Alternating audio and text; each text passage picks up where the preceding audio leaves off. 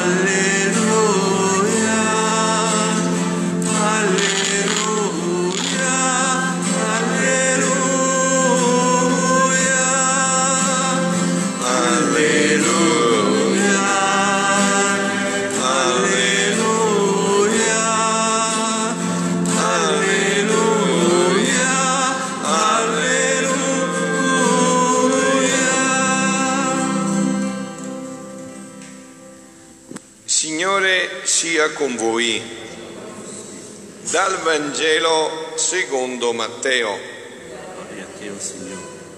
In quel tempo, mentre Gesù parlava ancora alla folla, ecco sua madre e i suoi fratelli stavano fuori e cercavano di parlargli.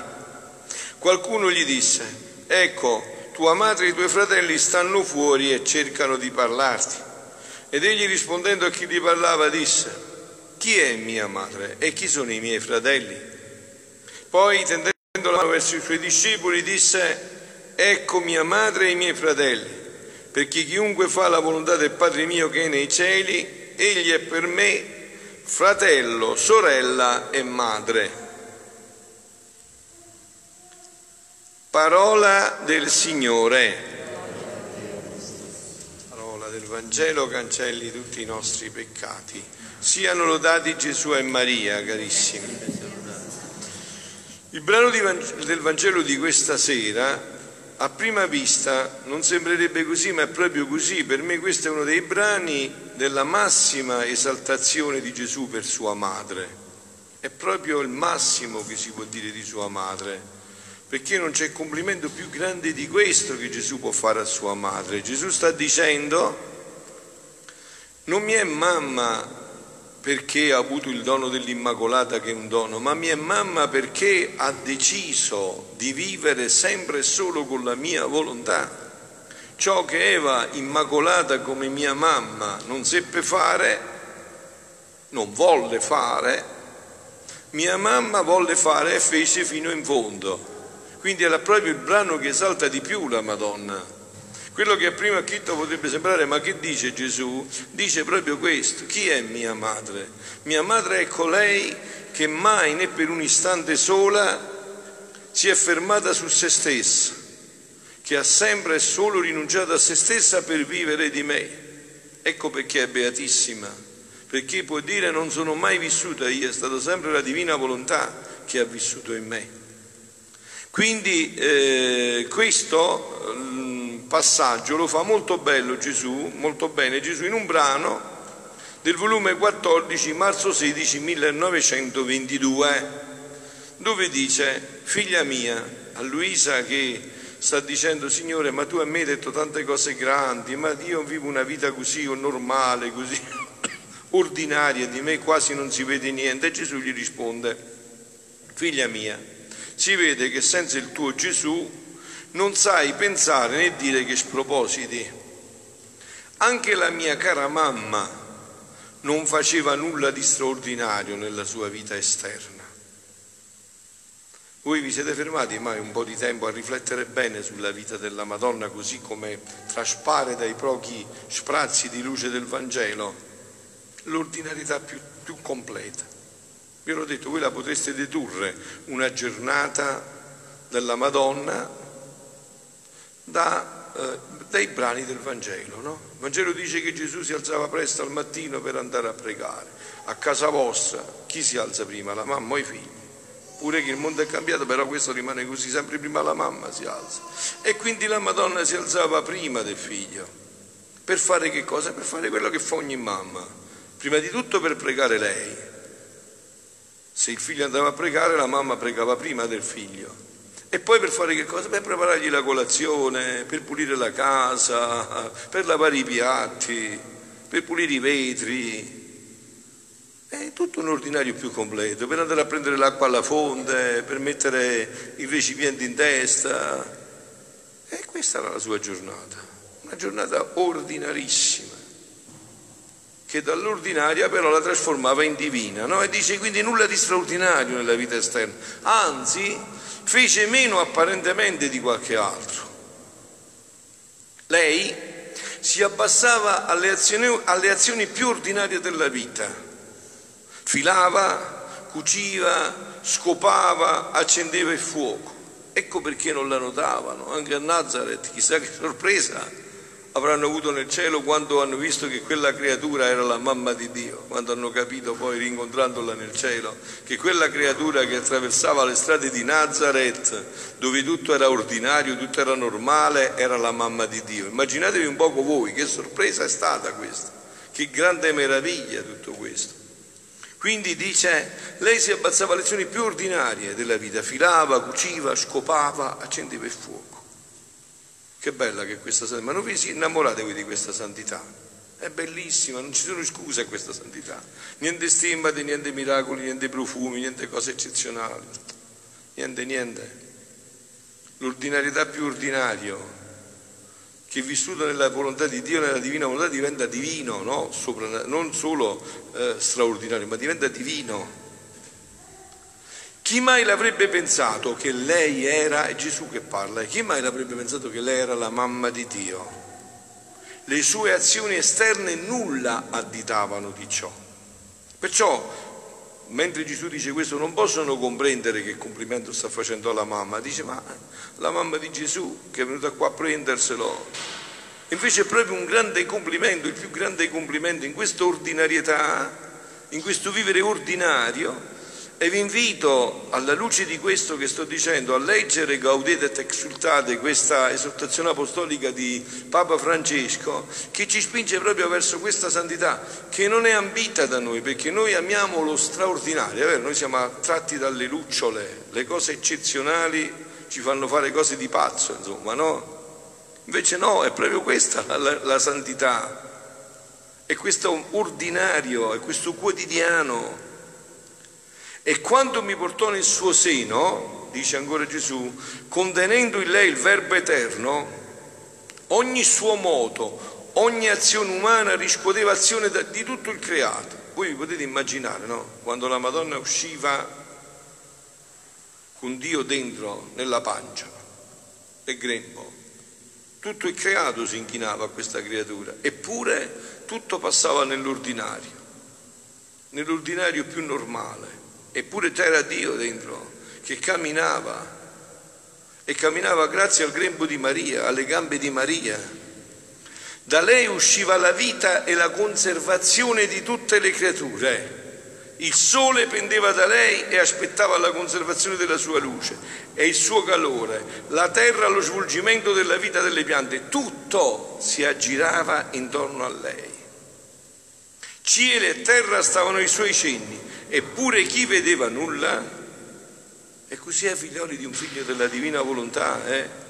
Così è un figlio della divina volontà. Se vive questa divina volontà, tutto gira attorno a questo, non attorno a lui, attorno alla divina volontà che ha preso possesso di lui.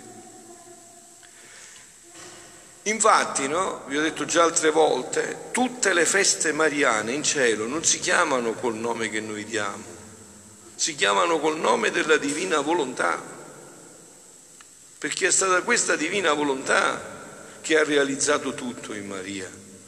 Nessuno, chi, eppure chi vedeva nulla, nessuno. Tutta la sua grandezza, potenza e santità, i mari immensi che da lei e i beni che da lei uscivano erano dal suo interno, l'interno. Tutto era là il gioco. Dio aveva sempre gli occhi su questo interno di Maria perché era il suo interno. E Dio ci ha creato per questo, sapete? Ci ha creato per amarsi in noi. Perciò ci ha creato.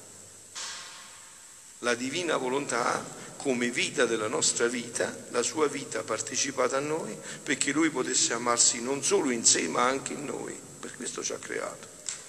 E Maria ha realizzato fino in fondo questa meraviglia, ha realizzato fino in fondo tutta la grandezza, santità, i mari immensi di beni che erano dal suo interno. Ogni suo palpito, respiro, pensiero, parola era uno sbocco del suo creatore.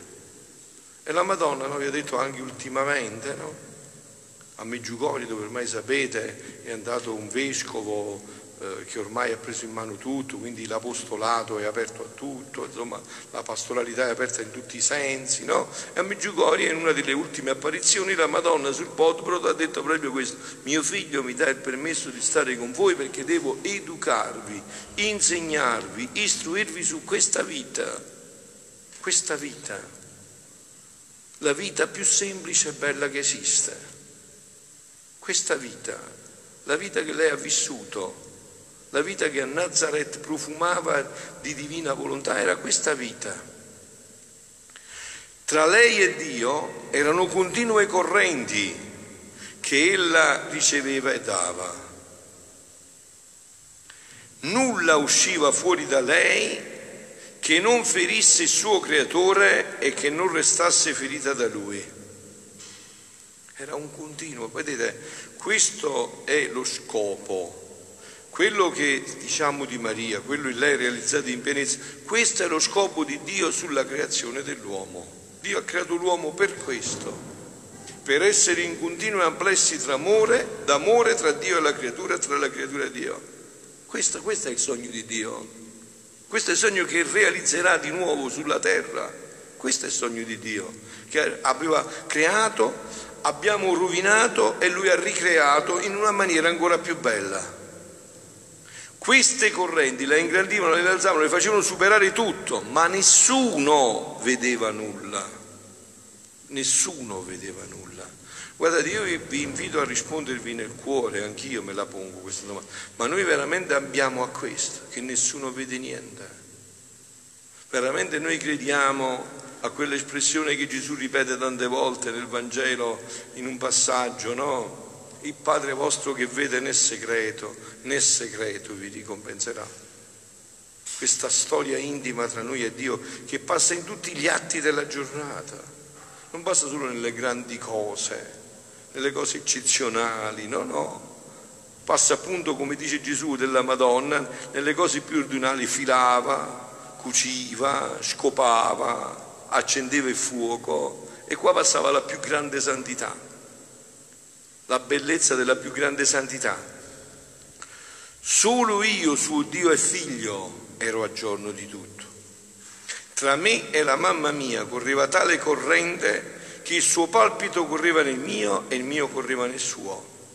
Sicché lei viveva del mio palpito eterno e io del suo palpito materno, onde le nostre vite erano scambiate insieme. Gesù qua sta parlando dell'uomo, di me e di te di quello che ancora vuole realizzare per ognuno di noi. Questo è il suo sogno. Ed era proprio questo che innanzi a me la faceva distinguere che era la mia mamma.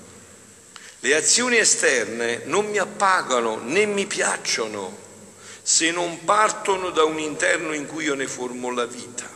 Cioè che cosa dice Gesù in questo ultimo punto? Non è quello che facciamo esternamente che conta, e perché lo stiamo facendo, qual è l'intenzione, qual è l'intenzione che muove quello che facciamo, no? qual è l'intenzione.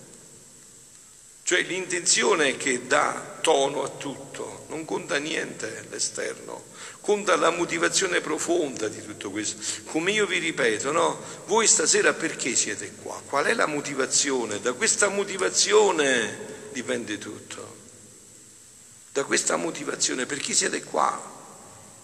Perché avete scelto di stare qua tre ore a pregare anche stasera? Qual è la motivazione che vi anima? Se c'è una motivazione forte dentro tutto questo che anima tutto questo, non solo vi rinvigorisce sempre di più, ma dà la certezza che Dio ci esaudisce. Se la motivazione è quella che io vi, vi ho ripetuto e continuo a ripetervi, no? Come Gesù dice a Luisa, figlia mia, Senti come tutto il cielo fa eco alla tua domanda e ripetono tra loro gli angeli santi, la Madonna, la sovrana regina, fiat, fiat, voluntas tua come in cielo così in terra. Noi abbiamo questa motivazione che ogni giorno cresce di più, ogni giorno deve crescere di più questa motivazione. Questa motivazione. E vedete, se voi sbagliate l'angolatura, eh, se voi venite qua per le cose vostre, si dice da me, perdete Filippo e pure il Panaro. Bisogna partire dall'altra angolatura, da questa angolatura. Datemi tutto, dice Gesù, la Madonna, e io vi darò tutto. Voi impegnatevi, come ha detto Gesù, cercate prima di tutto il regno e poi vi verrà dato tutto in aggiunta. Cercate il regno e poi dato tutto. Oh, com'è bello, come risuona armonioso un eco della terra che investe tutto il cielo e forma un eco solo, una sola volontà, una sola domanda. Sia fatta la tua volontà. Nessuno ha avuto questa potenza, nessuno ha chiesto finora il regno del Padre nostro, il regno del Fiat con tale potenza e impero. Al più chi ha chiesto la gloria di Dio, chi la salvezza delle anime, chi la riparazione di tante offese, tutte cose che si riferiscono alle opere esterne di Dio. Invece il chiedere il regno del Padre nostro, il regno della divina volontà, il regno del volere divino sono le sue opere interne. Perciò Gesù dice questi sono i Questa è mamma mia, vedi? Mamma mia faceva questo, chiedeva solo questo. Questa è la mia mamma. E noi possiamo diventare mamma di Gesù ogni volta che facciamo questo, ma non così idealmente, realmente mamma di Gesù. E la distruzione del peccato non è la sola salvezza, ma la santità divina delle creature e la liberazione da tutti i mali spirituali e corporali e trasportare la terra in cielo per poter far discendere in cielo in terra. Perciò il chiedere il regno della mia volontà divina è la cosa più grande, più perfetta, più santa. E concludo con quest'ultimo pezzettino di brano meraviglioso dove Gesù stesso vi parla di questo brano proprio specifico del Vangelo. No?